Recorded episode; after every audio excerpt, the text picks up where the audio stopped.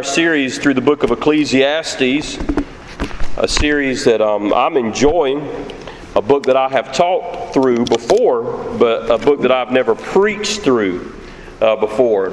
And we're going to be in uh, Ecclesiastes chapter 6, verse 10 this morning. We're going to go all the way through chapter 7, verse 14. Ecclesiastes 6 10 through 7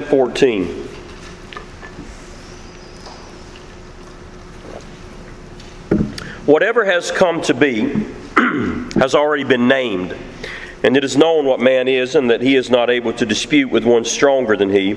The more words, the more vanity, and what is the advantage to man? For who knows what is good for man while he lives the few days of his vain life, which he passes like a shadow? For who can tell man what will be after him under the sun?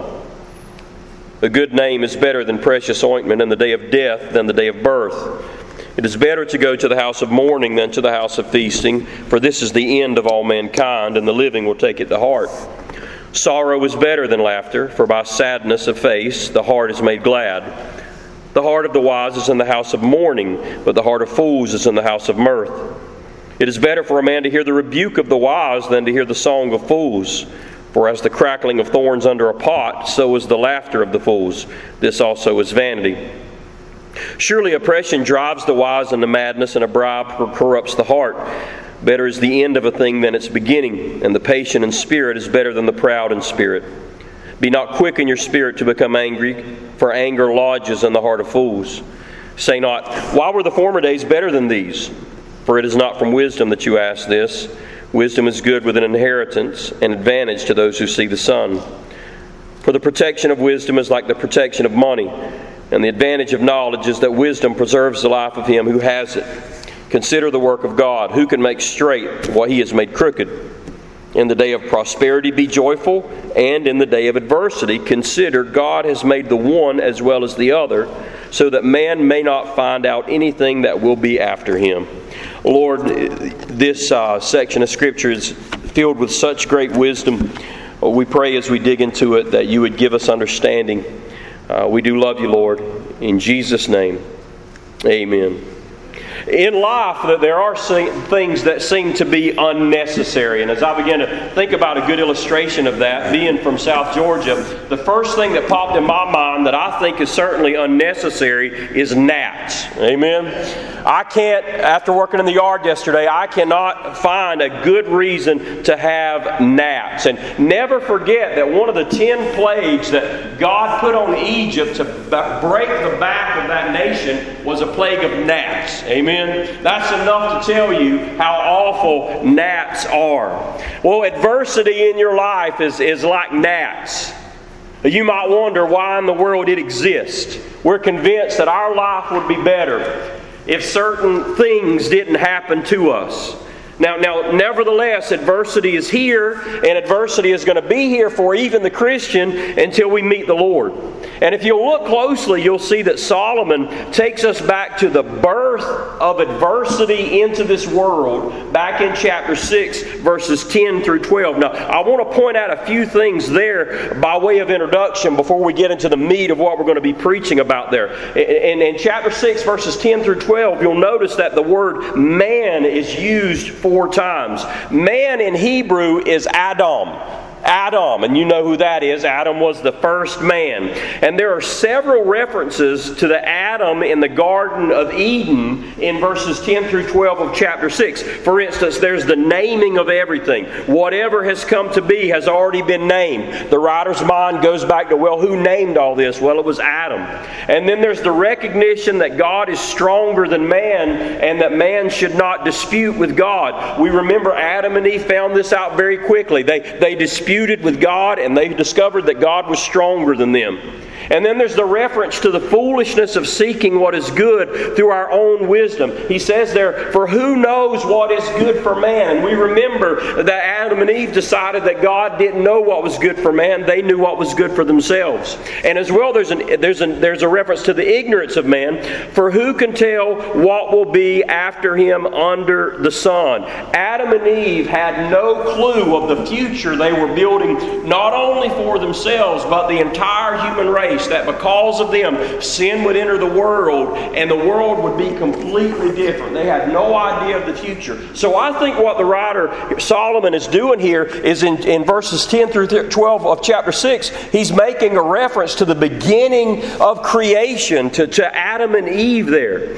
And the idea here is, is that Adam and Eve sinned, and when they sinned, adversity came into the world.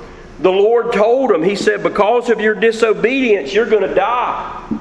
And that very day, Adam and Eve started dying, and the world began dying. Adversity was born, and it affected everyone on the earth, and it still affects everyone on the earth until this very day. Everyone will face adversity. Learning to face it in, in the correct way is what's important. So, in our text today, what we're going to see is three lessons on facing adversity. Three lessons on facing adversity. The first one is an interesting one. I want you to see here. If you're going to face adversity, the first thing you have to do in your life is acknowledge the reality of death. Acknowledge the reality of death. We see that in chapter 7, verses 1 through 6. And in verses 1 and 2, we see that the sorrow of death can lead to salvation. Solomon says it's better to go to the house of mourning than to the house of feasting. In other words, it's better to go to a funeral than it is to go to a party. Sometimes I joke and I say, you know what? I would rather do, a, as a pastor, I would rather do a funeral than a wedding because all of my funerals have stuck. Amen? A lot of my weddings have not stuck there. Marriage isn't taken seriously anymore and because marriage isn't taken that seriously anymore, weddings aren't either. And that's why oftentimes at weddings you'll see people getting drunk, you'll see people doing ungodly things, dressing in ungodly ways, dancing in inappropriate ways, filling their bellies filled full of alcohol. But for the most part, funerals are still pretty serious. And I want to tell you this morning that you ought to go to funerals because funerals are a reminder of where we're all headed. Every single one of us. Everybody in this room, you'll have your own one day. Your own funeral.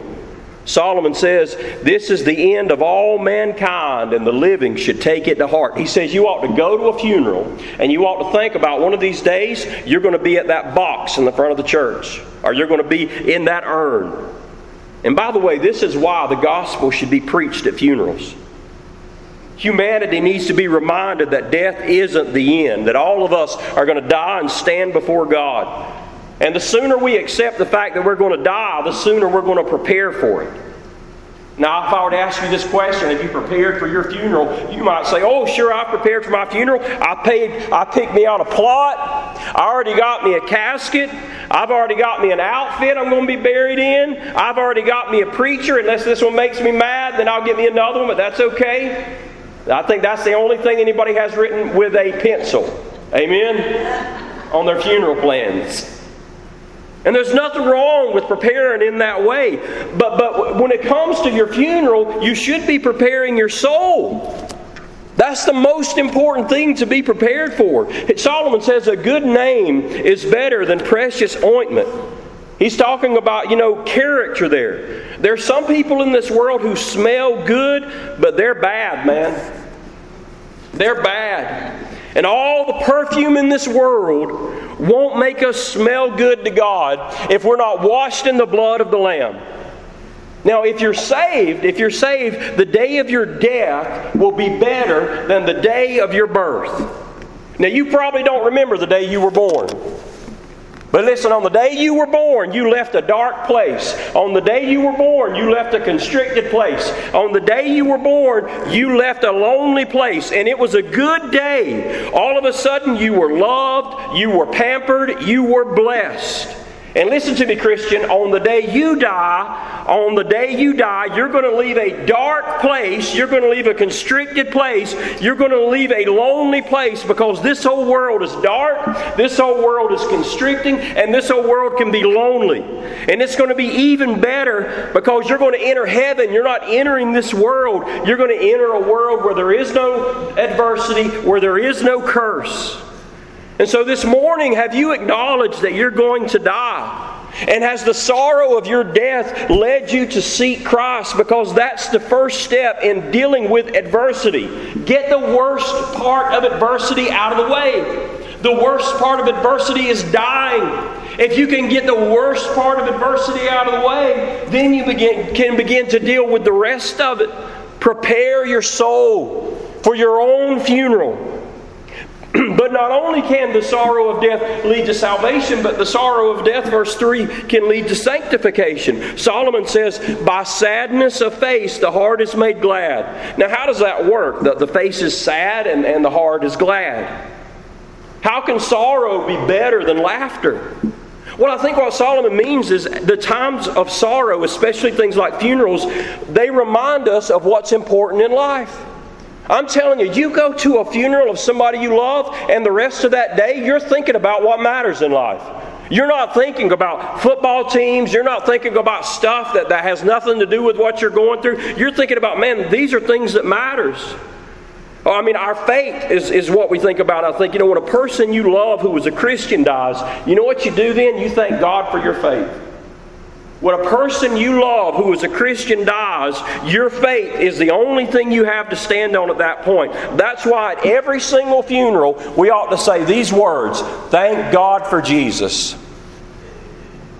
Why? Because of Jesus, we can see this person again. God will also take you through adversity to, to not just remind you of these things, but to renew your faith.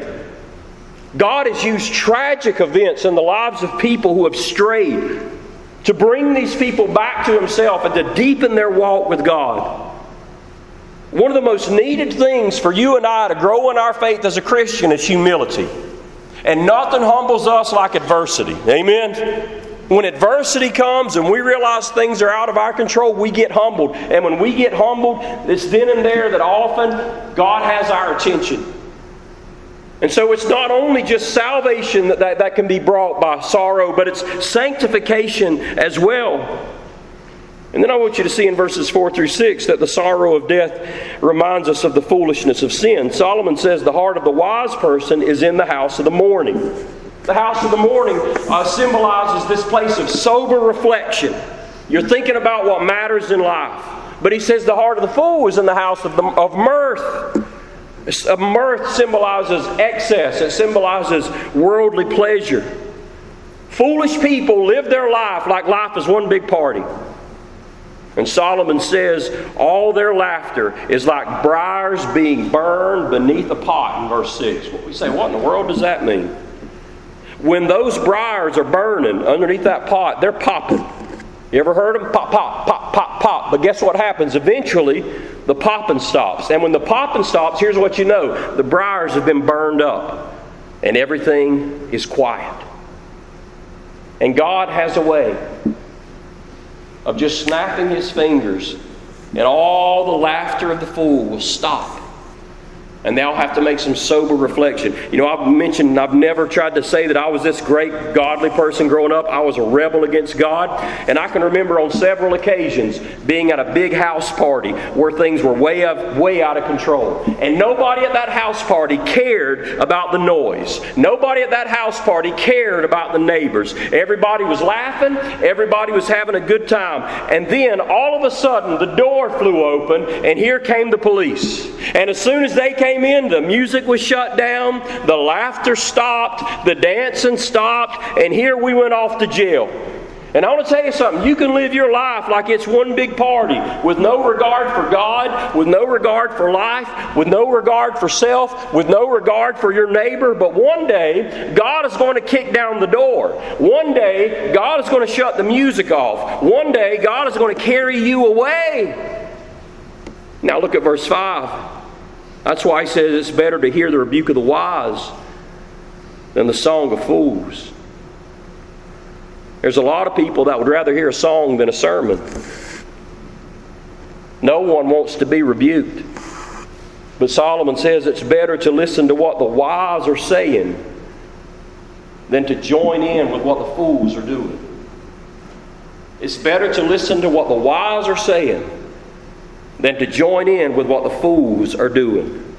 So when we acknowledge early on that we're going to die, and that, and that we are expected to give our lives to Christ and live by a certain standard. If we can go ahead and get that out of the way, adversity is going to be a completely different thing we deal with.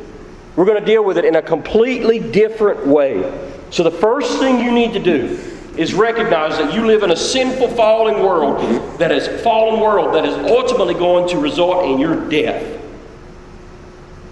And then you'll stand before God. That's the first thing to do. The second thing we see here, the second lesson, is, is be patient. We said, see that in verses 7 through 10. Now, impatience can cause us to justify sin. We see that in verses 7 and 8. Verses 7 and 8 describe a politician whose impatience has led him to take a bribe to accomplish some political task that he wants to accomplish. Instead of being patient and waiting on God, they wanted to see immediate results, so they sacrificed their character to get those results. Now, the politician in verse 7 had good intentions. He said, You know, we just have to compromise to get what we want. He saw oppression and, and he wanted to do something about it, but he was impatient, and the situation drove him mad. And he used a sinful means to, to accomplish his goal. And I know that's how life is. You can just go crazy because of adversity. Your mind can go in 500 different directions. You don't know what to do. But I want you to listen to me now, folks. I don't care what situation you're in, God is never going to lead you to do something sinful.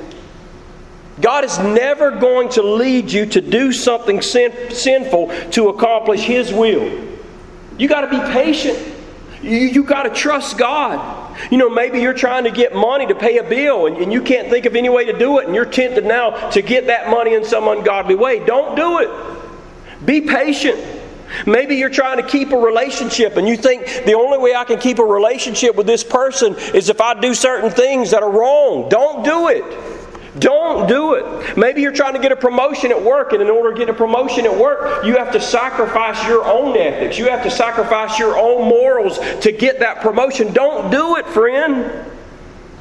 Whatever adversity might come your way, sinful choices is never a way to deal with adversity. Be patient. Do the right thing. Don't be like Sarah, who got so impatient that she told her own husband to go have a sexual relationship with a woman that he wasn't married to at all. Remember that? And it was trouble, trouble, trouble after that. If you get in a hurry, you may justify sin and you might cause more problems for yourself than you had beforehand. Impatience can cause you to justify sin when you're in the midst of adversity. Uh, secondly, verse 9, impatience can transform you into an, can transform us into angry people. Look what he says in verse 9 Be not quick in your spirit to become angry, for anger lodges in the heart of fools. Impatience and anger go hand in hand. Isn't that true? You ever seen an impatient, happy person? Doesn't happen, does it? It's just two sides of the same coin impatience and, and, and anger. Now, when adversity comes, what do we want to do? We, we just want to leave it. We want it out of our way. And when it doesn't get out of our way, oftentimes it leads to anger. It's very natural now to want adversity to leave quickly. But here's the thing, church we don't get to control when it does. And we've been pretty spoiled. You know, we, live in America. We're, we're blessed. Uh, uh, when we don't have our internet fixed immediately, we get upset with our provider. When we don't get our drink filled up immediately at the restaurant, we get upset with our waitress. When we don't get our car fixed immediately, we get upset with the mechanic. When God doesn't remove adversity from our life immediately, we get upset with Him. We say, God, you could do this. God, you have all the power to remove this situation from me, to change everything. But listen to me angry attitudes and thoughts should pass through your mind and heart. He says here they lodge there with the impatient person. They shouldn't lodge there because when anger lodges in your heart, you're going to naturally have angry thoughts. You're going to naturally have temptation to just be upset. That's part of being a fallen human being. But it's when you get impatient, when it lodges in your heart, and you become bitter, and you become hateful, You know, a lot of us try to act like we're the perfect parents. There's no perfect parents. Not even Mary and Joseph were. And I've had stuff like this happen with my kids. You know, I tell them to clean their room or something like that, and I come back a little bit later and nothing is done, and I lose my patience and I get upset with them. All of us parents have done something like that. And sometimes we do the same thing with God. We say, God, I want you to clean up this mess now. And we explain to the Lord, Lord, I need this mess cleaned up right now. And a little time passes, and there the mess is. It's still there and we lose it and we become angry and we say and, and do things that we may even be ashamed of. You got to be careful, man. Impatience can cause us to give up on the future. Look at verse 10. Say not, Why were the former days better than these? For it is not from wisdom that you ask this. You know, the, the fellow in verse 10, he's given up on the future. Lord, I don't guess he's going to do anything good anymore. I guess it's all just bad now. Lord, things were a lot better when. You know, when we're impatient, we believe God has quit working. We believe that every good thing He was going to do, He's already done, and we give up on the future. Listen to me, Christian. As a Christian, you need to remember that your best days are always ahead of you. Always. You hear me? As a Christian, your best days are always ahead of you. Your life is going to be better than it is right now. In fact, your life is going to be far better. Paul said to be with Christ is far better than to be on earth in Philippians 1:23. If you're a Christian, listen to me. You are headed to heaven. Whatever adversity it is that you're going through, I'm telling you, it's going to pass. But if you allow impatience to invade your life, you'll not be able to enjoy the life that God has given you. Whatever God is doing in your life, I don't care what it is, Christian, whatever God is doing for your in your life right now is for your future. Paul said it this way in, in um, 2 Corinthians 4.17, For this light momentary affliction is preparing for us an eternal weight of glory beyond all comparison. You ever think about that? You ever feel like how foolish we'll feel one day when we realize that everything we complained about on this earth was for our own good? When you and I walk in those gates, when we see all the Lord has prepared for us, when we see all the goodness and all the glory that God has for us, you ever think about that? That perhaps you'll say, My goodness, why did I ever complain about any affliction in my life? It was all leading to this place, it was all taking me right here. And the third thing I want you to see here is to seek God's wisdom in prosperity and adversity. We see that in verses 11 through 14. No, we, we need God's wisdom when life is great. You see it there in, in, in uh, uh, verses 10 through 12. Say not, uh, I'm, I'm, sorry, um, 11 and 12. Wisdom is good with an inheritance and advantage for those who see the sun. For the protection of wisdom is like the protection of money, and the advantage of knowledge is that wisdom preserves the life of him who has it. See, God here, he, He's for everyday life. Solomon says we need the wisdom of God if we have an inheritance. He says having wisdom is like having money. I mean, it helps to have money because money enables you to obtain things you need to make life easier. Wisdom does the same thing, but it does it in a greater way. And by the way, if you get an inheritance and don't have wisdom, you won't have an inheritance long. Right? It'll be gone real quick. You know, there are people who think they don't need God unless they're broke. They don't need God unless they're sick. They don't need God unless they're in jail. But I want to tell you something, friend. We all need the Lord. And it's the Lord's wisdom that protects us from the evil in this world every single day. And the truth is this if you don't have Jesus, you don't have anything. A rich man without Jesus is poor. A healthy man without Jesus is sick. A free man without Jesus is imprisoned. So, some seem to think this way about the Lord God, if you'll get me out of this hole I'm in right now, I believe I can make it. If you can just give me a little boost, Lord, you can just get me out of this hole, I'll make it. But that's not it, church. You don't just need God when things are bad. And if your relationship with God is like with God is like that when things get bad, you run to the Lord. You don't understand what a relationship with the Lord is like. We need the Lord every day. When life is great, don't stray. When life is great, don't stray. In the same way that, that you, you, you, you need to spend money every day to keep yourself comfortable in life, every single day you have to spend the wisdom of God to enjoy the benefits that God has for you in this world. The old hymn writer said, I need thee every hour, didn't he? He said, I need thee every hour in joy or pain. Come quickly and abide, or life is vain. Folks, we need the Lord in times of prosperity. If you're not going through anything right now, I hope that you're clinging to Him just as closely as you would be if you were going through terrible, terrible times right now. This is the wisdom of God not to wait till adversity to seek Him.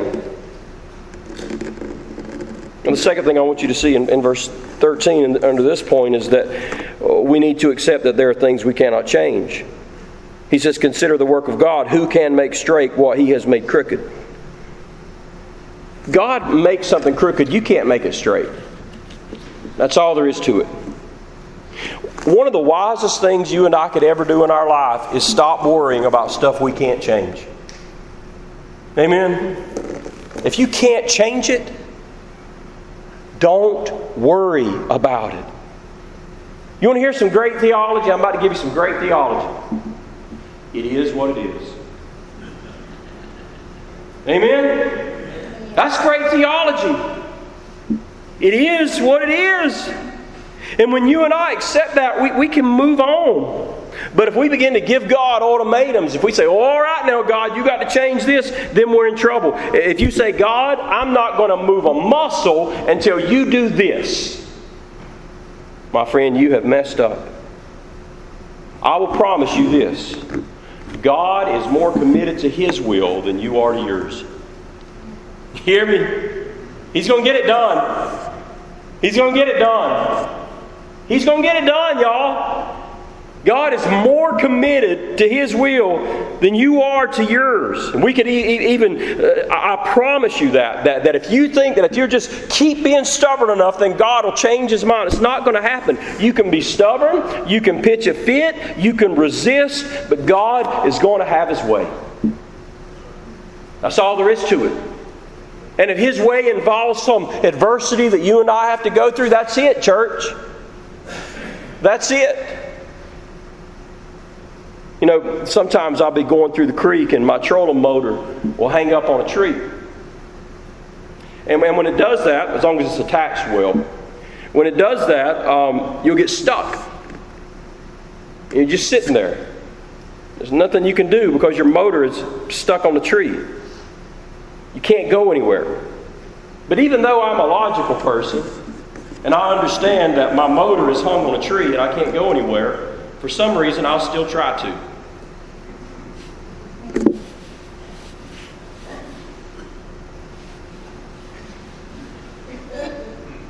I can promise you it doesn't work. Never does. But for some odd reason, I always try. And there are places I can't get to in the creek until what happens? Until the water rises. Now, I'm a halfway decent fisherman, but there's something I can't do, y'all. I can't make the water rise. I can't make the water rise. When the water rises, guess what? I can float right over that tree. But the rising of the water is not in my hands, it's in God's hands. And sometimes, church, you just hate, you, sometimes, church, you have to wait for the water to rise. You, you got to be patient. You can't just try to plow through and get your own way. It might jerk your motor off the back of the boat if you're not careful. And it's sad that it takes the wisdom of God for us to get that, but, but it does. We can't just try to plow our way through this earth. When adversity comes, we have to be patient and say, okay, Lord, here I am. Here I am. My last point is that adversity should cause us to consider the greatness of God. Look at verse 14. In the day of prosperity, be joyful. and in the day of adversity, consider. So he's saying the time of adversity is a time of, of, of thought. It's a time of deep, of depth. God has made the one as well as the other, so that man may not find out anything that will be after him. He says, In the day of prosperity, be joyful, but in the day of adversity, consider that God made it too. And here he says God's ways are above our ways. He says man doesn't have a clue what's going on, but God does. Some of y'all got the weather app. Some of you watch TV uh, at 6 o'clock and in the mornings too, but I got news for you. It might rain tomorrow or it might not. Amen? You don't even have to watch the weather. I'm just going to tell you that. It might rain tomorrow and it might not. I might be healthy tomorrow or I might not. I might not. The stock market might rise tomorrow, or it might fall tomorrow. And nobody in this room knows the answers to any of those que- uh, any of those statements that I just put forth. Not a single person in this room can answer definitively to any of those things that I just said. Think about that for a moment. As much as we know, you don't know if it's going to rain tomorrow or not. You don't know if you'll be healthy tomorrow or not, and you don't know what the stock market will do tomorrow. You don't know. You can guess, but you don't know. That's humbling, isn't it? That's humbling to know, hey, these are just basic things in life, and I don't know these things. God, God, God, but God knows. And that's why we're forced to trust in Him. There's a whole lot of days when I don't know what God's doing in my life. And most of those days I'd do things quite differently if it were up to me, amen? But I'm not in control, God's in control. We have an old cat. I guess it's about 11 years old, something like that. We have an old cat that doesn't have any sense. Now, I'm not convinced that any cats have sense, but this cat certainly doesn't have any sense. And in the past, it's gotten so sick. Um, oh, by the way, sometimes Jennifer will get in there and she'll, she'll pick a tick off that. That is the non-tickenest cat you've ever seen in this world because Jennifer's going to make sure a cat's not on there more than three or four minutes. I mean, a tick's not on there at least three or four minutes. She'll pick them things off, drives me crazy to watch her. I got to take care of her. This is my baby. One time the cat got so sick, I had to feed it Pedialyte through a syringe. Because I don't take animals to the vet. Don't get mad at me. No, I don't have that kind of money. But I had to hold that rascal down, and it doesn't like me a bit. And I was the only one who had the strength to hold it down. I had to feed it Pedialyte through a syringe. And it resisted, and it resisted, and it resisted. It didn't like it at all. That cat was experiencing what it thought was adversity in its life.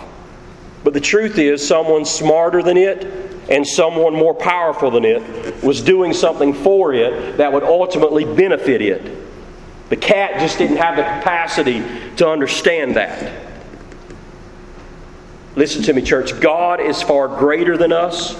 And sometimes He may have us in a headlock, and sometimes He may be doing stuff to us that just seem to hurt. Sometimes He puts us in situations that aren't comfortable. Sometimes we don't understand how in the world this is going to benefit us at all. It's like gnats.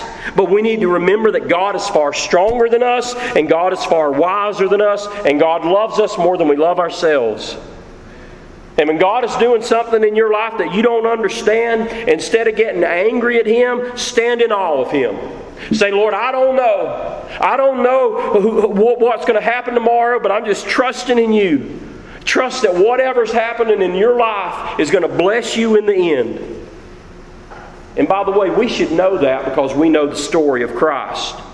The Christ who went to weddings, and when he went to weddings, he trusted the Father there. But the Christ who went to funerals, and when he went to funerals, he trusted the Father there. And when he went to the cross, he trusted the Father there. In the day of prosperity and in the day of adversity, we see our Christ continuing to trust in the Father. And that is our example, church Christ.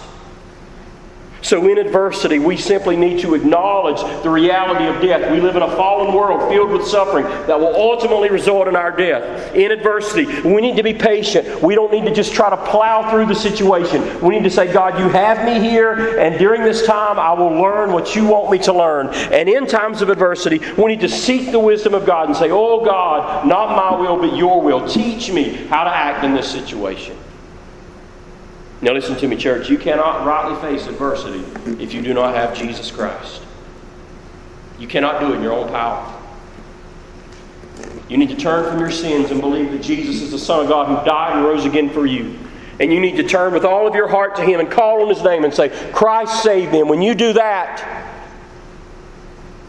you're able to face adversity. Perhaps this morning you've done that, but, but, but, but some trials have just clouded your vision and, and you've gotten far from God because you're so upset with Him. Maybe you need to say, Oh God, I'm sorry. Let me just admit, I don't know what you know. Maybe someone in your family is going through something so horrible, and you need to pray that God would open their eyes and show them the wisdom they need. Whatever it is God may be speaking to you about, I hope, pray, and hope that you'll hear His voice. Father in heaven, we love you.